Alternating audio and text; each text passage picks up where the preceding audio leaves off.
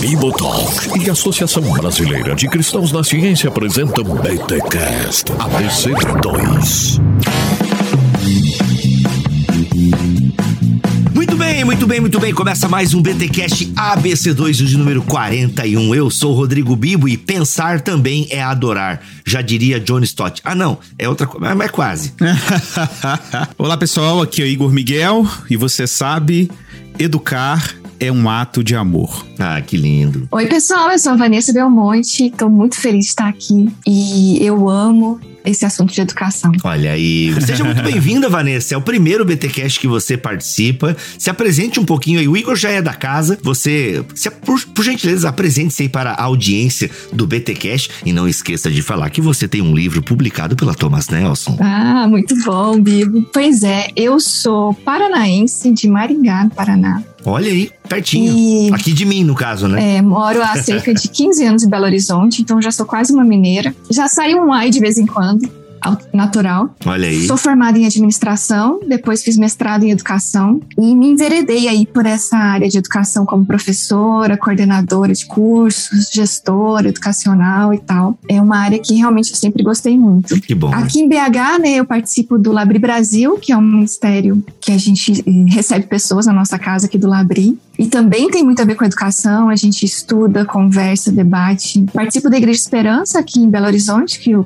pastor Igor Miguel aqui, junto com o Guilherme de Carvalho, é, são responsáveis. E trabalho também na ABC2, sou responsável pela gestão dos cursos online que a ABC2 tem, né? Uma gama de cursos aí, e também estou relacionado com isso. Isso é um pouquinho de tudo que eu faço, e então também tem um livro pela Thomas Nelson, Lugar da Espera na Vida Cristã, onde eu trabalho um pouquinho sobre a virtude da paciência paciência é, diante né, das nossas experiências, às vezes longas e dolorosas aí de espera. Muito bom, muito bom. Seja muito bem-vinda, Vanessa. E aproveitando que a Vanessa já está aqui, simbora para os recados laboratoriais da ABC2.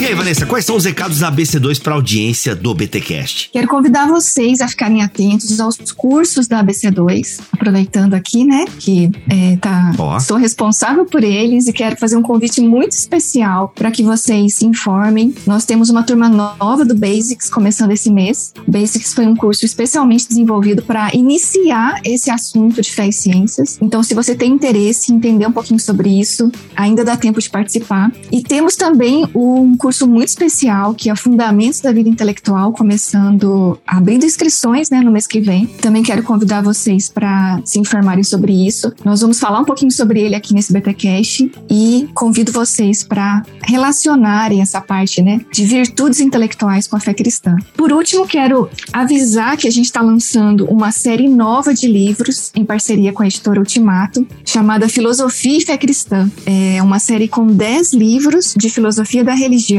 e teologia filosófica, onde a gente vai abordar vários assuntos muito especiais e interessantes. Então, a gente já começou a divulgar, fiquem atentos, tá vindo muita coisa boa aí. Olha aí, poxa, então mais uma série de livros. Aliás, eu vi a propaganda dessa série de livros num exemplar da Ultimato, bacana. Esses livros aí são essenciais nesse diálogo de fé e ciência. E é isso então, gente, ó, tudo que a Vanessa falou, você encontra lá no site da ABC2, ele vai estar descrito aqui neste BTcast ABC2 041 aqui em bibotalk.com. Você encontra então os links para se informar. Aliás, recomendo demais o Basics, hein? Esse Basics aí tinha que ser matéria de ensino médio.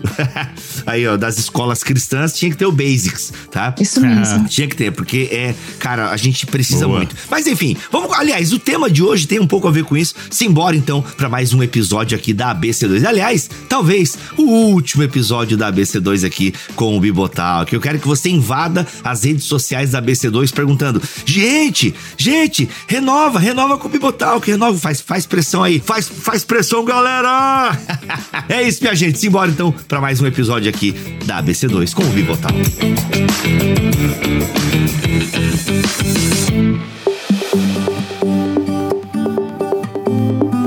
Igor Miguel, autor do livro Escola do Messias. Cara, a gente fala muito sobre a fé, conhecimento e é incrível como ainda parece existir uma dicotomia. Aliás, vou usar a palavra polarização para ficar na palavra da moda.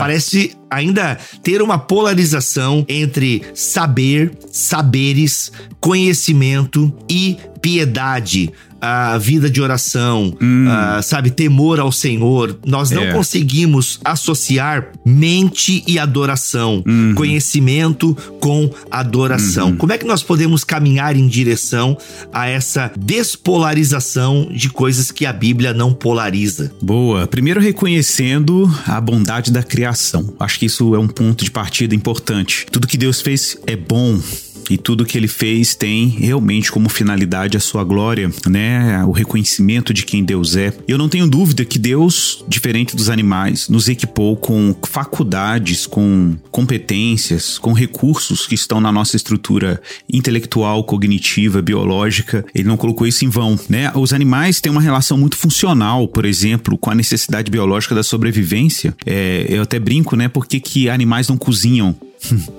né? Animais não cozinham porque a relação deles não é não é uma relação, é uma relação apenas funcional. Eu preciso matar minha fome, né? Seres humanos cozinham, criaram uma tecnologia, um meio para você extrair o máximo de experiência do ato de comer, para que o ato de comer não se torne apenas um exercício de satisfação biológica. É um exercício de apreciação. E aí a gente tem que se perguntar por que, que o ser humano é esse ser de apreciação? Por que, que pra gente a relação com o mundo não é só funcional, tem uma experiência de beleza também, né? Porque nós somos seres equipados para o culto. Nós somos feitos para cultuar cultuar e adorar e reconhecer a majestade de Deus. Né? E, ao meu ver, as nossas habilidades intelectuais, a nossa curiosidade intelectual, nosso desejo de querer compreender, explicar os fenômenos que estão ao nosso redor, de tentar organizar a nossa experiência com o mundo, tem uma razão que a gente fala na teologia doxológica, né? Essa expressão que quer dizer, a, é, tem a ver com a glória de Deus, tem a ver com a glorificação de Deus. Doxa em grego é glória, né? Então, a, eu, eu não tiraria do escopo do nosso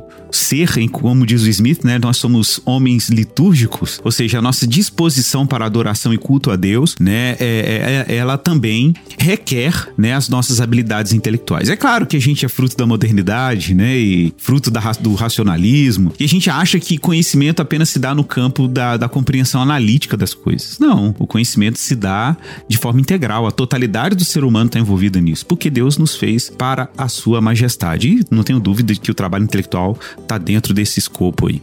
Eu acho que quando a gente fala de educação, de modo geral, a gente entende isso, que a gente está entrando num processo formativo para aprender algo. Agora, o que parece que virou um senso comum é que a gente sempre tem um interesse muito instrumental para esse conhecimento. E tudo bem, faz parte. A gente precisa realmente adquirir informações para, enfim, alcançar certas coisas que vão nos habilitar a conseguir uma profissão, ter uma habilidade técnica e por aí vai. Então isso faz parte. Só que parece que o senso comum reduziu esse aprendizado apenas a esse é, é algo muito instrumental, né? Muito utilitarista. Só que como cristãos, como pessoas que estão nesse relacionamento com Deus, o aprender é muito mais do que isso. O aprender ele nos transforma. Aprender sobre a realidade, sobre qualquer assunto, qualquer matéria ou conteúdo específico. E aí a gente pode falar, por exemplo, com pais, professores de escolas, é, ensino fundamental, é, ensino médio, né? Pessoas que estão engajadas nesse processo de educação. Ensinar esses assuntos, aprender esses assuntos, nos transforma porque nos faz ver, nos faz enxergar melhor o que é essa realidade criada por Deus. Consequentemente, nos faz enxergar melhor quem nós somos, quem Deus é. E isso resulta, né, consequentemente, num tipo de maravilhamento, que é o que o Igor acabou de falar também. Um maravilhamento com Deus e com a criação de Deus que nos leva à adoração, né? Agora, a gente tem um baita desafio aí, porque você falou da instrumentalização do saber. E parece que na sociedade que a gente vive, cada vez mais tecnicista, não sei se eu posso usar essa, essa definição. Você vive na, no, no, tempo da especialização, então não basta você só ter uma formação, você se especializa em determinada coisa. Isso não é uma. não rema contra essa nossa ideia de conhecimento e adoração, porque, cara, você tem que conhecer para executar uma tarefa. E ainda posso usar até versículo bíblico se eu quiser, eu posso usar até versículo bíblico. É dominar, cara. Você tem o conhecimento é, para dominar. É. E quebra esse conhecimento em várias disciplinas e conteúdos, às vezes até isolados, que você não vê a relação entre é. eles. Exato. Você vê o que o pessoal reclama muitas vezes da medicina, que o cara te vê um ombro, o cara te vê um fêmur, o cara vê um rim, o cara vê o coração. Exato. Sabe? Então o cara não vê um ser humano. Não, mas o meu negócio aqui é rim. Quer psicólogo, vai procurar outro setor do hospital. Entende? Uhum, uhum. Então, como é que a gente lida com esse desafio? E nós somos cristãos que estudam para a glória de Deus, mas a gente vive nesse contexto do tecnicismo, ou seja, é tudo muito técnico para você resolver um problema. E aí, eu tava é. falando do Chico Toicinho lá do Francis Bacon, né? Uhum. É a questão do dominar mesmo, do dominar a criação, do usar a criação para a gente tem esse esse mandato cultural de dominar a criação, de usar a criação para o nosso benefício. E é obviamente que a revolução industrial e todo o desenvolvimento a, a, é, é, técnico do ser humano tá levando isso à destruição do planeta. Mas, entendeu onde é. eu quero chegar? Então, eu acho, Bibo, que, que, que isso aí que você tá levantando é um ponto muito legal, porque é um desafio, inclusive, na educação. Educação hoje tem uma disciplina da pedagogia que é a gente trabalha a teoria do currículo, né? Tipo, é uma discussão grande sobre como que o currículo deve funcionar, porque a grande crítica ao currículo é justamente porque ele é excessivamente cartesiano. Em qual sentido? Em que ele engaveta os conhecimentos em disciplinas estanques, disciplinas que não, que não conversam com outras disciplinas. Então você não consegue, por exemplo, olhar para um fenômeno na escola e olhar ele de uma perspectiva multidisciplinar. Então hoje tem toda uma discussão sobre multidisciplinaridade, temas transversais, são termos da, do, do, do, do pedagogês que a gente diz, né, que tratam dessas discussões. E, e, de fato, é, a gente tem aí hoje um pensador, né, o, o Edgar Morin, que traz muito essa ideia do pensamento complexo, né, e como que a gente deve olhar para os fenômenos de forma complexa, você não se empobrece essa relação com o conhecimento, mas essa é uma discussão que é importante mencionar, que na nossa tradição evangélica a gente tem vozes que já tratavam desse assunto. Vou dar o um exemplo aqui do Herman Doivet, né, que a gente tem obras dele em português, que já falava sobre o problema do reducionismo a partir do paradigma analítico dessa maneira de olhar para o mundo, né? E ele dizia assim: como que a gente consegue? Não tem jeito, claro,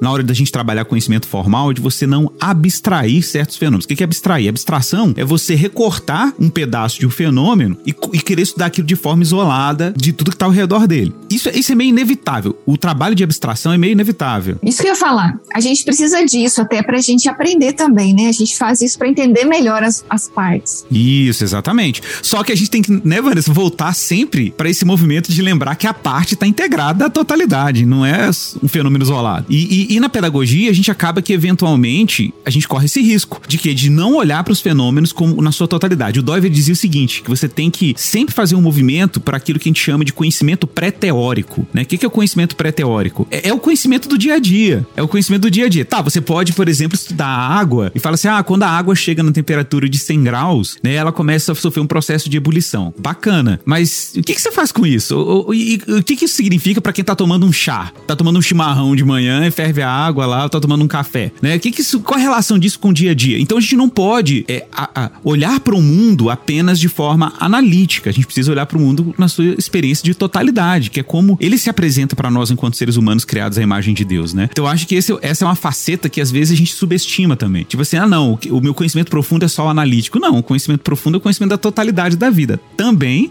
numa perspectiva analítica, mas não somente. É, eu acho que aí entra o nosso desafio, sabe? Porque a gente foi educado nesse sistema cartesiano, tudo separadinho. Então, muitas vezes nós nos tornamos professores e continuamos ensinando isso. Então, eu acho que é um desafio muito grande hoje, nós como professores, independente do nível né, de atuação que você possa atuar, que a gente resgate essa integralidade e esse maravilhamento diante do conhecimento para que a gente possa causar um impacto nos nossos alunos, nos contextos de educação formal e informal que a gente possa estar inserido, sabe? Porque como cristãos a gente é chamado a isso. Eu acho que é aí que a fé cristã entra é, nos ajudando a resgatar o sentido e o propósito da educação. No mundo sem Deus, e talvez a maioria de nós aqui que não fomos educados em escolas confessionais, né, passaram pela escola normal, pública é, ou particular, nós fomos talvez moldados a enxergar o aprender dessa maneira e o conhecimento dessa maneira, muito instrumental, é, utilitarista. A relação com o conhecimento se torna uma relação de consumo. Eu, eu consumo aquilo para alcançar certos fins, para obter certos resultados. Então, como cristãos, nós somos chamados por Deus a, a reformar a nossa visão disso e a restaurar a nossa relação com o conhecimento. Então, Aí entra uma,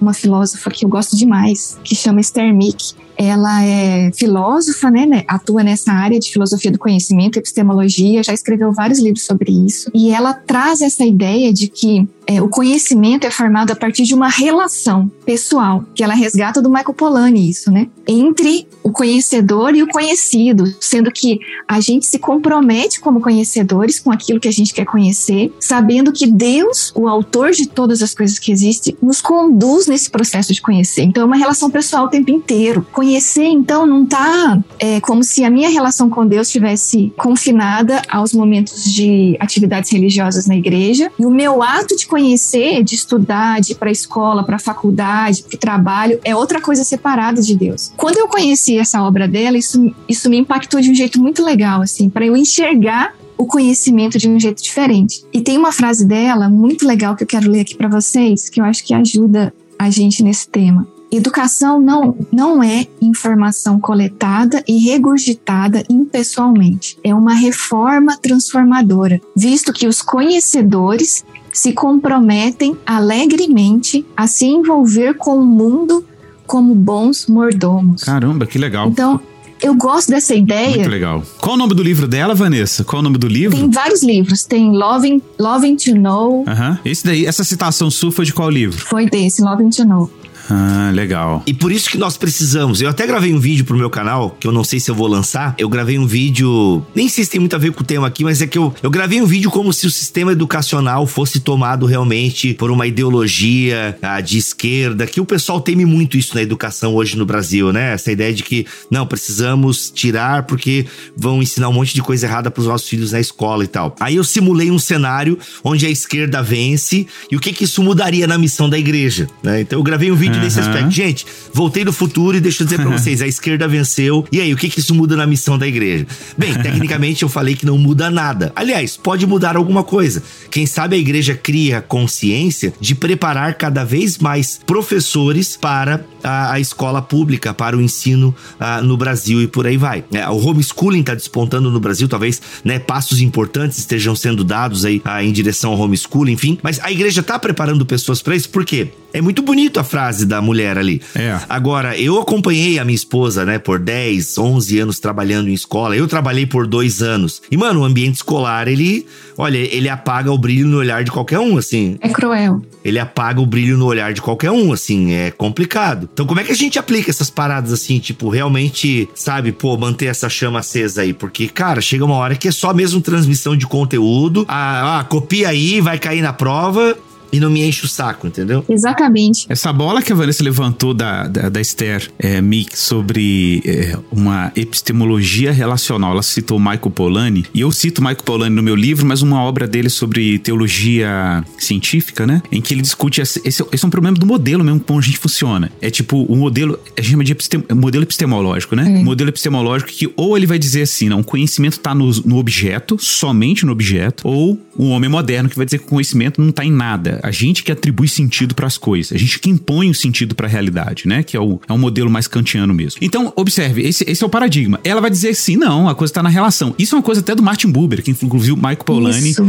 né? O Michael Polanyi cita o Martin Buber como Bom referência, demais. né? Que a coisa não está nem no objeto, nem na coisa, está na relação. A, a, tese de doutorado dela foi sobre o Michael Polanyi e conhecimento pessoal. Ah, é sensacional, sensacional. E, e exatamente isso, assim, eu acho que recuperar a ideia de, uma, de, um, de um conhecimento relacional é um grande trunfo pedagógico que a gente precisa recuperar. Claro, isso não é uma novidade em um certo nível dentro, por exemplo, da, da reflexão em pedagogia, né? Existe uma discussão sobre isso já, mas o que observa, Vanessa, é assim, é que falta um elemento de transcendência, assim, sabe? Sim, exatamente. Tipo assim, recuperar a ideia de que, tudo bem, reconhecer que, que é necessário uma relação e que essa relação precisa ser qualificada é um passo importante, porque você rompe aí com o racionalismo, né? E com essa coisa imanente também de dizer que a coisa está só na realidade. Mas você precisa ter esse, essa relação precisa ser ordenada. Aí eu, eu entro com o um elemento agustiniano, sabe? Da ideia de que a gente precisa ter essas relações moderadas pela, pela palavra de Deus. Isso. Moderadas pela iluminação da revelação de Deus, que é uma coisa que eu falo muito no meu livro, de que, por exemplo, quando a gente entende o professor como mediador de sentido, né, que ele tá lá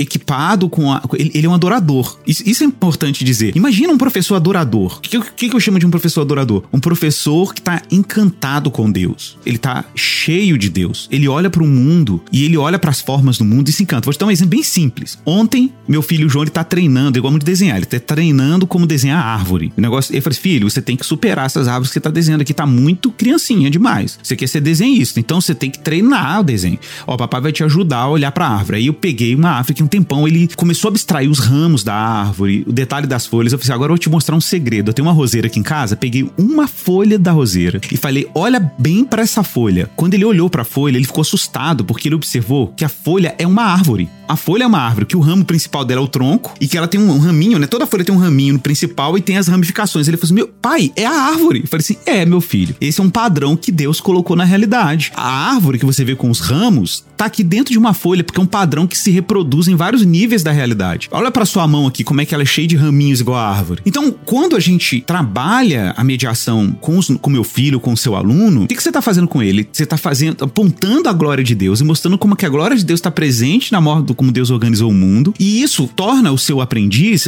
isso muda a relação com o seu aprendiz. É, esse é o ponto, né? Esse é o ponto, porque sua relação com ele não é mais um professor que está expondo o aluno ao conteúdo. Não, você está convidando o seu aluno, o seu aprendiz a se maravilhar com você. É, e, e isso muda a pedagogia, muda até a maneira. Cara, eu não tô mais ensinando matemática, um mais um é igual a dois. Eu tô ensinando pro meu aprendiz a aprender comigo, a se maravilhar comigo com a regularidade numérica, o comportamento dos números, com a beleza das equações, né? Então é um outro nível de relação com o conhecimento. Não é essa relação instrumental do homem moderno, né? Então, cara, se o nosso mundo, Rodrigo, tá caminhando, vamos fazer um exercício de imaginação, por uma, por uma secularização radical, em que o encantamento está sendo expulso da vida, tá tudo sendo tratado de forma naturalística ou naturalista, nosso papel, nosso papel, como diz o, o Smith, né, no livro How Not to Be Secular, né, como não ser secular, tem em português, é, é abrir janelas de transcendência numa casa mofada pelo secularismo. Caraca! Responder essa pergunta do Bibo, ela é complexa, né? A gente pode tentar apontar aqui alguns caminhos e tem muitos contextos diferentes, especialmente quando a gente fala de educação no Brasil. É, educação nas capitais, nas, nas, cidades do interior, na escola pública, na escola privada, na escola confessional, é, os seminários. Então, assim, eu acho que são muitos contextos diferentes, mas eu acho que parte muito importante está relacionado com isso que o Igor falou, da gente restaurar o nosso maravilhamento diante da boa criação de Deus. E muitas vezes nós, como professores, enfrentando às vezes contextos muito difíceis de, de educação, por causa de todos os desafios né, da, da, da, educação brasileira, a gente perde esse maravilhamento, a gente perde esse encantamento. Às vezes a gente sempre sonhou em ser professor e brincou quando a gente era criança de ser professor e de estar ensinando isso para as outras pessoas, porque aquilo tinha uma paixão, sabe? A Esther fala muito isso, né? O Smith fala muito isso. A gente ama conhecer. Exato. Sabe, Deus nos fez como criaturas que amam conhecer. Tem um, tem um nível de paixão envolvido ali. Exatamente. Sabe? Eu tenho amigos que amam tanto répteis que eles se formaram como biólogos e fizeram mestrado e doutorado nisso e, e, pesquisam répteis até hoje, entende? E é assim com todas as áreas do conhecimento. A criação de Deus é tão variada, tão incrível, tantos aspectos, e Deus coloca esse amor no nosso coração, sabe? Então, enquanto uma pessoa ama cobras, é, para pavor de, da maior parte da humanidade, outra pessoa ama economia, outra pessoa ama matemática, outra pessoa ama história. Então, assim, é parte é, de nós, como seres humanos feitos à imagem do nosso Criador, amar o conhecimento e a gente gosta de aprender, a gente gosta de estudar. Então, parte dessa estrutura, é, né, do modo como a educação é feita, a gente vai perdendo esse amor e vai, e vai ficando simplesmente conformado a tarefa de ter que cumprir um currículo e passar aquilo. Então, às vezes, os próprios professores vão perdendo esse amor, vão perdendo essa paixão, vão perdendo esse maravilhamento diante desse conteúdo. Exato. Talvez, então, a gente tenha que restaurar esse amor nos professores primeiro. Talvez a gente tenha que encorajar os nossos irmãos e irmãs aqui que estão nos ouvindo, que são professores nos mais diversos níveis aí da educação, a se colocarem diante de Deus, a pedirem a Deus para acender essa paixão de novo por esse amor, esse amor pelo conhecimento, esse amor por essa área que fez com que eles se tornassem professores nesse determinado assunto e que eles então se dispusessem a enfrentar essa batalha, que é uma luta nossa de todo dia, com certeza, de enfrentar uma sala de aula, mas pensando nesse relacionamento. Um relacionamento com o conteúdo, um relacionamento com os alunos, um relacionamento que vai permitir que a sua sala de aula se torne um lugar acolhedor. Aí entra muito a hospitalidade, né, Igor? É, com certeza. Especialidade da Vanessa. Um lugar onde os professores vejam esses alunos não simplesmente como estranhos que estão chegando e saindo o tempo inteiro da sua sala de aula, mas como convidados que são esperados, que são bem-vindos. Criar um espaço seguro para que eles possam aprender, sabe? Um lugar sem medo, sem aonde eles possam fazer perguntas, possam errar, possam tentar de novo, estimular a criatividade a imaginação. É, mas para isso, esse professor precisa também ter suas faculdades re restauradas nesse sentido, né? E ele se vê diante de Deus também numa relação pessoal com conhecimento. Porque eu acho que isso é um outro erro, talvez. A gente acha que porque a gente formou e tá com o diploma colado ali na parede, a gente já aprendeu tudo, a gente já sabe. Então, não, nossa, nossa relação com conhecimento é a vida toda, a gente continua aprendendo, a gente continua sendo transformado, a gente continua nesse processo é, constante de conhecer o mundo, conhecer a realidade, conhecer a Deus. Então a gente simplesmente abre um espaço convidando outras pessoas para nos acompanharem nisso, convidando nossos alunos para caminharem com a gente nesse processo de conhecer. E eu vejo também, aqui eu abro um parêntese, é, não vai fugir do tema, mas é um parêntese dentro da nossa conversa, o trabalho que as igrejas deveriam ter também. Por exemplo, um podcast como esse, eu tenho certeza que vai descortinar a mente de muitas pessoas, assim, que talvez seja um primeiro contato que tem com o podcast da BC2 e o Bibotalk e tal, porque muitas igrejas ainda separam, né, o secular do espiritual. É uma coisa assim, para mim é uma discussão tão anos 2000, mas que às vezes eu me assusto com as minhas perguntas que eu recebo, com as perguntas que eu recebo nas minhas caixinhas do Instagram uma dicotomia assim, tipo, ou a polarização, para ficar na palavra da moda, uh, assim, assustador, assustador, assim, é, fé e trabalho realmente muito desassociados, assim. É o que eu faço para Deus e o que eu faço para pagar as minhas contas. Ô, ô, ô Bibo, assim, eu, eu é, uma coisa que é interessante, por exemplo, nesse livro que eu citei do Smith, que é o Como Não Ser Secular, ele até fala o não ser, ele bota o não entre parênteses. Por quê? Porque a gente, a gente esquece disso, assim, por mais que um cristão se empenhe para resistir à secularização, ele vive num universo que, para a maioria das pessoas, e os fluxos, os ritmos da cidade não acontecem mais pelos ritmos que você encontrava, por exemplo, na Idade Média que com todos os problemas, as pessoas viviam um mundo meio que encantado, né? Então, os feriados cristãos, os jejuns, a liturgia, o calendário, os feriados, tudo determinava o ritmo das pessoas na, na sua vida pública. As pessoas planejavam seu ano em cima do, das festividades cristãs, né? Hoje a gente vive num mundo em que isso é dispensável, né? Isso é, é, não faz mais sentido, porque a sociedade não funciona mais com esse tipo de ritmo. O calendário das pessoas não é, é o calendário do consumo, é o calendário da felicidade, é o calendário calendário do desempenho, do desenvolvimento econômico. Não é mais o calendário ah, de Deus, de Cristo. Cara, isso não faz sentido. A gente tem ainda uma resistência, o calendário tem Semana Santa, Natal. Mas, cara, a, a, a vida não funciona mais assim. E, e, querendo ou não, meus filhos e eu já vivo nesse mundo. É um mundo secularizado. É, então, ser cristão nesse mundo não é uma tarefa fácil. É, a gente sofre uma pressão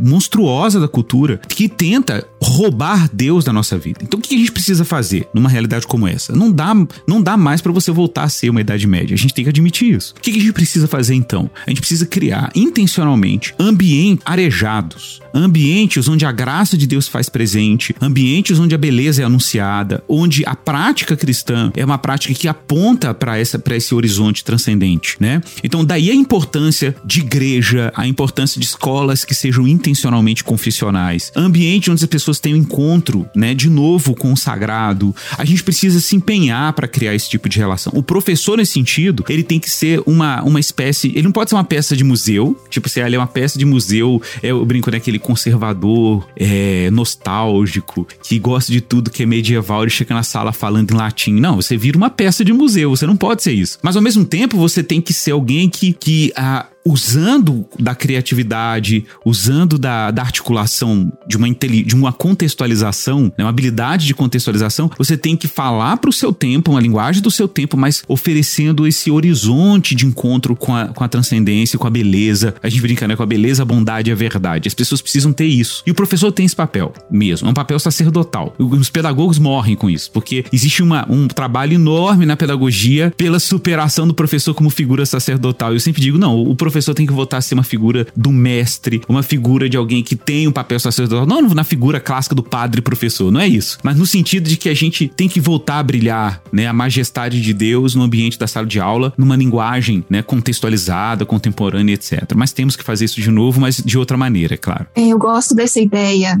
de mordomia, sabe? Na frase da Esther Mick que eu li. Legal. Que a gente se relaciona com o conhecimento como bons mordomos. Hum. E a igreja tem um papel importante de ensinar mordomia para nós, né? É, fazendo esse link com o que o Bibo trouxe. É, é na igreja, através dessas, dessas práticas, que a gente entende essa narrativa a respeito de quem Deus é, do que ele já fez, do que ele está fazendo, do que ele vai fazer no mundo. E a gente entende o nosso lugar aí. Então, o nosso trabalho, a nossa família, a nossa educação, é, tudo isso ganha perspectiva correta dentro dessa grande narrativa. Então, as igrejas têm um papel muito importante nesse aspecto de nos ensinar. Exato. É, e nos lembrar, né, semanalmente qual é essa narrativa, qual é essa história que dá sentido, porque eu acho que muitos cristãos eles estão esgotados e desanimados e desencorajados, né, nas suas diversas atuações aí como professores, pais, porque eles perdem essa noção de onde eles estão e tudo fica muito pesado, muito difícil de viver, de enfrentar essas dificuldades, né? E a gente se sente sozinho. Exatamente. Eu, um professor cristão, por exemplo, numa escola não confessional, pegando uma sala aí com 60 alunos e tendo que dar conta de um currículo para ele preparar esse pessoal para o Enem. É, exato. É, é, pesado, é difícil, às vezes é uma tarefa solitária. Então eu acho que a igreja, ela nos ajuda. E aí, claro, nós precisamos estar engajados em igreja. Nós precisamos da igreja. É muito mais difícil se a gente ficar sozinho. É, com certeza. É, isso aí é a coisa que eu falo no meu livro, é, no Escola do Messias, né? O, o, bloco final do meu livro, que eu falo sobre a Escola do Messias propriamente dita, né? Que é a, a igreja local. A igreja local como lugar, porque é uma, um grande trunfo que o homem moderno não entende. É que o cristão precisa valorizar comunidades de aprendizagem. Exatamente. Não é? A experiência da aprendizagem como uma experiência comunitária. Isso. O homem moderno, não. O conhecimento se dá muito na forma do, do indivíduo atomizado. Descartes, o, René Descartes foi assim, né? O pai do racionalismo. Ele, ele, ele, ele é a imagem do homem moderno. É um cara que se isolou da sociedade, foi para um, um, lugar isolado, começou a fazer lá o discurso do método, que é o texto, né, que ele escreveu sobre esse trabalho, totalmente atomizado, isolado de qualquer tipo de influência social e tal. E o cristianismo não tem isso como paradigma de conhecimento. Conhecimento para nós é, é, um conhecimento que se dá em comunidade, é uma história. É eu com meu irmão, eu com o outro. E nesse sentido, inclusive, eu acho que, agora voltando para educação de novo, eu acho que assim, é, se a gente for pensar em um paradigma educacional, é, um, um contexto educacional, acho que escolas cristãs deveriam valorizar isso. Associações científicas, é, associações de estudos grupais, né? De repente a gente olha para a igreja local, a gente olha para a comunidade, a escola como comunidade da prática, né? Que é um termo que tá na moda na pedagogia, mas faz todo sentido. A escola como uma comunidade da prática, que tá todo mundo junto ali aprendendo, olhando os fenômenos de forma coletiva, né? É, é, e não e não aquele o herói intelectual solitário, né? Não, é, a pedagogia ela tem que valorizar a cristã, né? Tem que valorizar processos de aprendizagem que são processos comunitários. Eu acho que isso é fundamental. E ainda mais agora com os cursos online. Então, assim, você consome aquele conteúdo na hora que você quiser, quando você quiser e totalmente isolado dos demais alunos. Às vezes você nem fica sabendo quem são os outros alunos que estão fazendo aquele curso também com você. E isso é uma coisa que a gente faz é, muita questão de ter nos cursos da BC2, sabe? Pessoas que caminham junto enquanto aprendem aquele conteúdo, que fazem trocas, que contribuem também para esse conhecimento, né? E, e, isso é tão importante. Só fechando a ideia da mordomia, eu acho que isso pode nos ajudar, porque às vezes a gente tem essa ideia da mordomia clara em relação assim a meus bens, meus dons, meus talentos, coisas físicas, mas a gente não vê o tempo e o conhecimento também como aspectos que precisam ser submetidos a Deus, no sentido de que são dons que Deus nos dá e que nós somos responsáveis diante do Senhor pelo que nós fazemos com eles. A gente tem muitas emergências no mundo. Emergência mesmo. É a pessoa que não tem o que comer, que não tem onde morar, que não tem o que vestir. A gente tem pessoas nos hospitais, a gente tem as missões, né? É, nos lugares, nos ribeirinhos e sertões. E vou falar África aqui também, mas enfim, a gente tem né, muitas necessidades urgentes no mundo. E às vezes, nós que produzimos conhecimento e conteúdo, vou falar para vocês que é uma crise que de vez em quando eu tenho. De vez em quando eu me pergunto, cara, 11 anos de podcast, levando Bíblia, teologia, promovendo boa literatura, escrevendo livro e meus amigos lançando livro e tal. Às vezes, daí de repente você tá no Instagram, aí você vê aquela galera que tá lá na África, a galera que tá na Cracolândia, a galera que tá nos navios e barcos por aí pelos ribeirinhos e tal. Às vezes dá uma sensação assim, mano, acho que é isso aí, mano, é a emergência, o mundo tá carente de coisas. Às vezes é, tem essa sensação. E a igreja, às vezes, dependendo da pregação, parece passar isso como mais importante, entendeu? Do que você fazer um doutorado e estudar um monte de coisa e tal. E aí, eu, eu, por que, que eu levantei essa bola? Que é uma questão de mudança de mentalidade mesmo, de a gente fazer entender e reconhecer a importância das suas horas de leitura, de você se dedicar a um determinado tema, justamente para ensinar com amor aquele tema, com exatidão. Mas eu acho que algumas pessoas podem ter isso que eu tenho, de tipo, às vezes, cara, é pô, será que vale a pena? Eu vou usar uma expressão aqui que um, que um cara uma vez usou, que eu até entendo o que ele quer dizer, é uma expressão meio baixa, peço perdão aqui aos ouvintes, é, tão clássicos e educados aqui do BTcast ABC2, mas ele usou o termo masturbação teológica, e que de fato tem muito na internet, sabe? É um bando de adolescentes, um monte de homem, mas que agem como adolescentes teológicos, e é só uma disputa e, enfim, uma, sabe, um prazer pessoal de manifestar e destilar conhecimento na internet com tretas e brigas desnecessárias. Mas é isso, sabe? Às vezes a gente fica meio dessa confusão assim, cara, quer saber, mano? Eu vou mesmo é ajudar quem tá passando frio, porque para que que eu vou ficar estudando aqui? Isso aí não, no fundo não atende a necessidade do mundo. É uma sensação que às vezes a gente tem. Eu acho que isso é um tema muito legal porque a gente tem muitas vezes falado sobre isso na BC2 para ver a carreira intelectual ou acadêmica também como uma vocação. Existem várias vocações diferentes várias áreas de atuação diferentes. Uma não é mais importante que a outra, talvez existam coisas mais emergenciais mesmo e coisas que são mais visíveis, né, e que chamam mais a necessidade de que precisamos de pessoas fazendo isso. É, mas Deus deu uma multiplicidade de dons, talentos, interesses, paixões, e Ele nos chama para envolver com todas elas. Talvez o que precisa ser recuperado na vocação intelectual ou acadêmica é o que o Igor fala muito, que é o objetivo disso, nos levar à sabedoria e à formação de virtudes, porque talvez isso é uma coisa que esteja carente na maioria dessas pessoas, que às vezes se envolve com teologia ou quer estudar sobre esse assunto de uma maneira mais formal, mas é cheia de vícios intelectuais, é cheia de arrogância, de orgulho e fala sobre isso de um jeito que não edifica, que não contribui, apenas para aparecer, para se sentir bem, para ganhar um argumento, para brigar no Twitter. E a gente também ignora esse aspecto que na, na carreira acadêmica, na vocação intelectual, nós como cristãos precisamos aprender sobre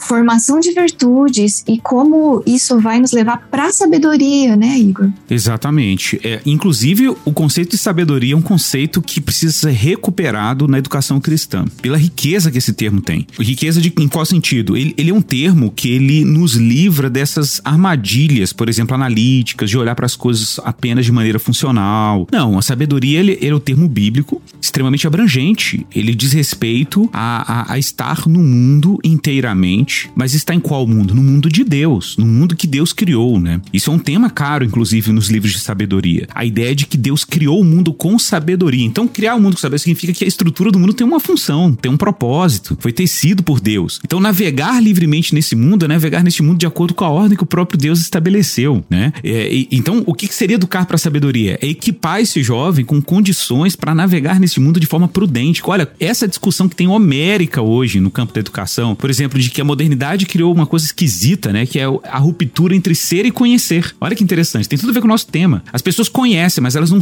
né? Porque então se você tem jovens extremamente habilidosos em algoritmos extremamente complexos, inteligência artificial, aprendizagem, é deep, deep learning, né, que eles chamam agora, aprendizagem profunda, beleza, mas são tolos. São tolos. São tolos na hora de lidar com o próximo, tolos com, na hora de criar soluções para a vida, tolos no uso dos recursos ambientais, né? Tolos quanto à questão da fé mesmo, e enfim, existe uma enorme tolice aqui com relação à própria vida. E, e por que, que isso aconteceu? Porque é, é, é louco, né? Porque hoje a gente consegue aplaudir pessoas que são profundamente técnicas. A gente admira essas pessoas, mas a gente perdeu a capacidade de olhar para pessoas sábias e admirá-las. Pessoas que são generosas, que são compassivas, pessoas que amam o próximo, que trabalham com a comunidade, que criam soluções para as pessoas terem uma vida é, mais digna. A gente, a gente não consegue mais admirar o homem e a mulher equipado com virtude, né? A gente, a gente, se o cara ele simplesmente tem uma série de diplomas, uma série de conhecimentos e habilidades intelectuais, a gente fica admirado. A gente não consegue mais aplaudir uma pessoa que às vezes não tem um diploma, mas ela sabe educar bem os filhos, ela sabe, né, lidar com a comunidade, com o diferente, ela é hospitaleira, ela tem uma série de virtudes que a nossa sociedade hoje nem, nem a consegue reconhecer mais como virtudes. É, eu, eu gosto muito de uma frase do Francis Schaeffer que ele fala assim que não existem pessoas comuns no sentido assim de que todos importam, todos estão incluídos no plano de Deus e têm um papel importante na redenção do reino. E aí ele usa o exemplo do pé de couve e da palmeira imperial. Se a palmeira ficar olhando pro pé de couve e falar assim, ah, eu queria ser um pé de couve, e se a, o pé de couve olhar para a palmeira, né, e falar, nossa, a palmeira é tão grande, tão bonita, eu queria ser uma palmeira. A palmeira vai estar tá falhando no papel de ser palmeira e o pé de couve falhando no papel de ser pé de couve. É isso aí. Então, assim, tem muita coisa emergencial, urgente, que precisa ser feita. Então, é a gente olhar para esse papel que nos foi dado, o nosso lugar né, nesse, nesse grande reino de Deus como cooperadores com Cristo no que ele está fazendo. Então, se o meu papel é ser um pé de couve e tá lá alimentando a população, então é isso que eu vou fazer. Mas, sei lá, se meu papel é, é uma palmeira imperial e às vezes você pode achar isso snob ou, né? Não, cada um tem um papel. Então, eu acho que ao invés de ficar olhando para o outro, a gente tem que olhar para aquilo que, para os dons e talentos que nos foram dados, para o contexto onde a gente está inserido, o que, que, tem que ser feito aqui agora e como que eu posso contribuir e ajudar com isso que me foi dado, né? Então, resgata essa ideia de mordomia, de responsabilidade diante do que Deus nos deu e de ação no mundo. Gente, ninguém está passivo. Nem, o trabalho intelectual não é um trabalho passivo. A atividade acadêmica também não é uma atividade assim a, é, da torre de marfim. Não, a gente tem muito trabalho, muito esforço, é, muita coisa para fazer e tá tudo interligado. Muito bom.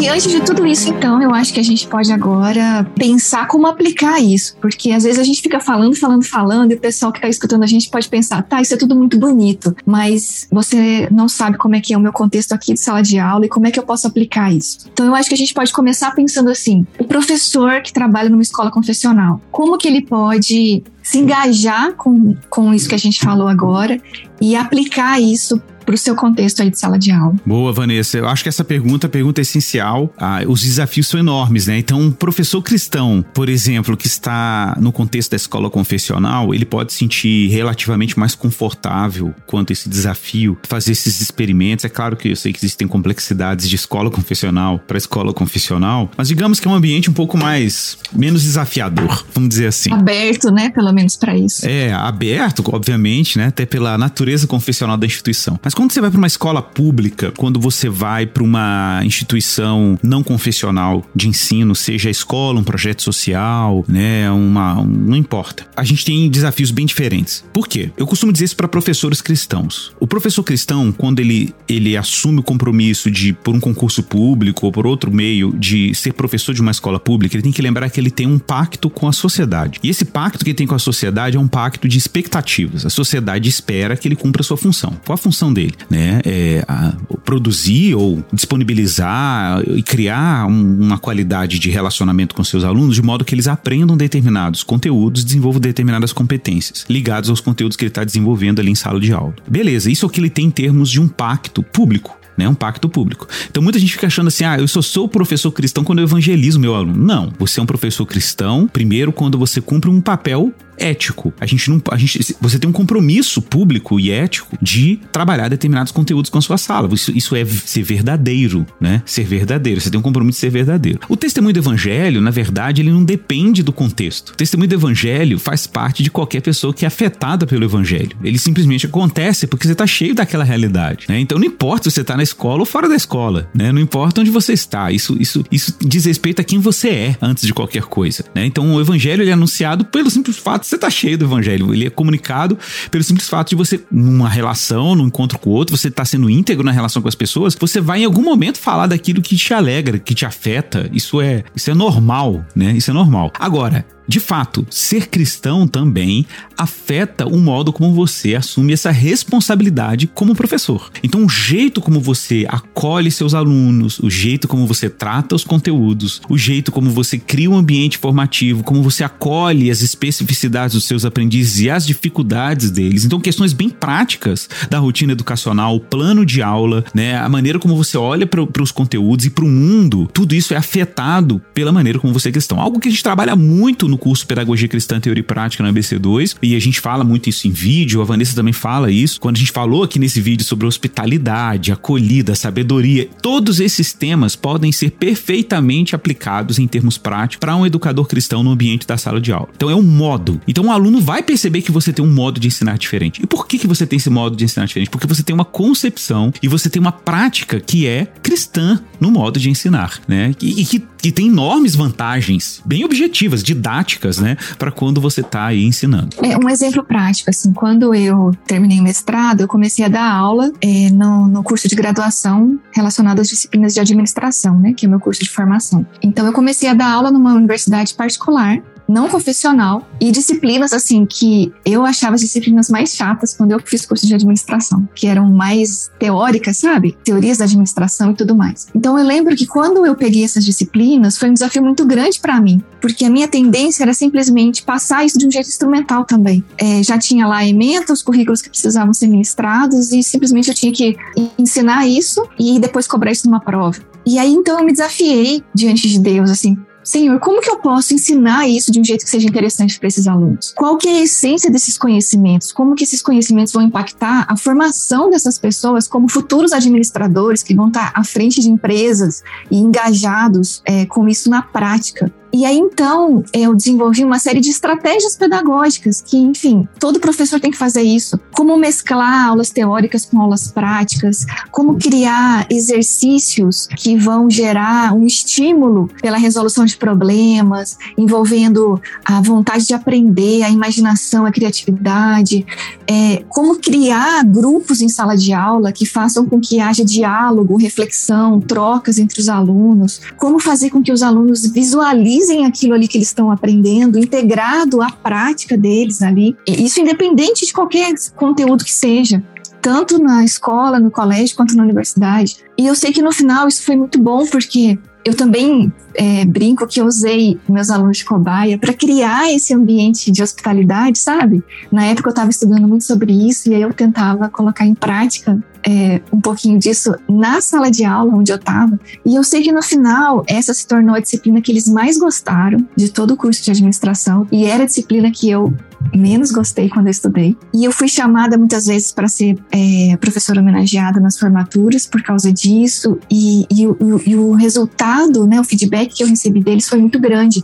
mesmo eu nunca tendo falado de Deus em sala de aula, porque não era o contexto. É, mas, mas a forma com que eu conduzi esses alunos no engajamento deles com o conteúdo foi diferente por causa da minha postura como cristã. E eu acho que esse é o grande desafio mesmo, sabe? E se você é um professor que está um pouco desencorajado, eu queria até fazer um convite aqui. É, a ABC2 tem vários grupos de estudo espalhados aí por todo o Brasil. Então a gente tem grupos locais é, em várias cidades e nós temos também grupos temáticos. E o Igor aqui é um, um dos é, coordenadores do grupo temático de educação que é online, porque tem professores aí de todo o Brasil. Então, às vezes, você pode participar desse grupo com a gente e ser encorajado com outros professores cristãos, é, receber apoio, material, recursos, conversas, né, participar dos debates e para você conseguir também valorizar a sua carreira aí como professor e professora e receber, às vezes, um estímulo e encorajamento que você precisa para continuar aí na luta. Vanessa, esses grupos aí da BC2, eles têm algum custo? Precisa ser associado? Qualquer pessoa é bem-vinda? É, aliás, todas as pessoas são bem-vindas, né? Mas eu digo, tem algum custo, enfim, para entrar ou não? Basta ter é, pré-requisito? Nenhum, qualquer pessoa pode participar, é totalmente gratuito. É, a gente, os grupos locais, né, que muitas vezes estão retomando as reuniões presenciais. Então, é, se você tem vontade de se engajar até presencialmente, nós temos vários grupos e você pode descobrir se tem algum aí na sua cidade. É, agora, a maior parte dos grupos temáticos estão online, justamente por ter esse caráter mais é, de engajar pessoas de várias cidades diferentes. Então, eles organizam encontros online, geralmente uma vez por mês ou a cada 15 dias, e aí você pode participar também. Só mandar um, um entrar em contato com a gente por qualquer um dos, dos contatos da BC2, Instagram, WhatsApp, e-mail, a gente te passa o contato do líder e você pode se engajar. Olha aí, tem grupo de tudo, né? Pelo que eu sei. Eu tenho de história, que eu sei que tem vários amigos que participam, tem esse de educação com o Igor, tem o que mais? Deve ter. Tem medicina. Medicina, caraca, filosofia. Isso mesmo. Tecnologia. Tecnologia, mano. Tem, tem física. Coisa letras, exatamente. Tem muita coisa, gente, muita coisa. Pode. No site da BC2 tem a relação de todos esses grupos, das cidades e dos grupos temáticos. Uhum. E se você também precisar de mais informações, entre em contato com a gente. Muito bom, muito bom. É isso, muito bom. Gente, que papo abençoador, que papo que eu tenho certeza que vai, assim, motivar muitos professores, galera que trabalha na área da educação, a ter novos olhares para a mesma coisa, né? Novos olhares para a rotina. Acho que isso é uma coisa, é, é muito bom, muito bom mesmo. É liturgia do ordinário. Olha aí, ó, Tish. Vamos trazer a Tish pra cá, vamos lá. Vem pra cá, Tish. Gente, muito, muito bom mesmo. Olha só. Vanessa, obrigado pela tua presença aqui neste BTcast ABC2. Foi um prazer e espero que volte mais vezes. Obrigada, Bibo. Adorei também. Igor, tamo junto, meu irmão. BTcast, BTcast Plus, BTcast ABC2. É nós. É muita coisa. É Inclusive, Igor Miguel vai ser um dos palestrantes do BTD, o encontro dos ouvintes do Bibotalk, lá no dia 20 de agosto de 2022. Tá bom, gente? O encontro aí, ó, mais é de 20% aí. das vagas já foram ocupadas. Então, se você quer encontrar Igor Miguel, Vitor Fontana, Cacau Marques, André Heinck, eu, Alemão de Sul, sunga e vários outros Alemão membros da equipe. Sunga, é, é, o Alexander Stoinerrefa. O cara uma vez postou uma foto de sunga, mano, na praia com os filhos. A gente nunca mais perdoou depois daquela cena. O cara no momento de é. família, né, mano? Aí, mas a gente, eu e o Mac, eu e o Mac não perdoamos. E... Eu, eu não, nunca não coloco pode, não, de nem foto. tudo pode ser puro. Não. Mas ele deletou a foto, mas o apelido ficou. Agora o nosso querido alemão de sunga. Enfim, vai estar tá boa parte sunga. da equipe Bibotalk uh. lá neste grande evento no dia 20 de agosto de 2022, lá em Alphaville, São Paulo. O link está aqui na descrição também deste BTcast da BC2. É, vai ser muito legal lá. Pocket Show com Guilherme Andrade. Rapaz, vai ser demais. Vai ser Nossa, demais. Nossa, que chique. É isso, gente. Todos os links, informações da ABC2, dos cursos, tudo que nós falamos aqui estão na descrição deste BTcast ABC2 de número 41 aqui em bibotalk.com. Voltamos na semana que vem com mais podcast e quem sabe a gente volta aí com mais podcasts da BC2. Vamos ver se vocês querem. Me ajudem. Vão nas redes sociais aí pedir para BC2 renovar com o Bibotalk para mais aí dois anos de podcast. É isso, fiquem todos na paz do Senhor Jesus.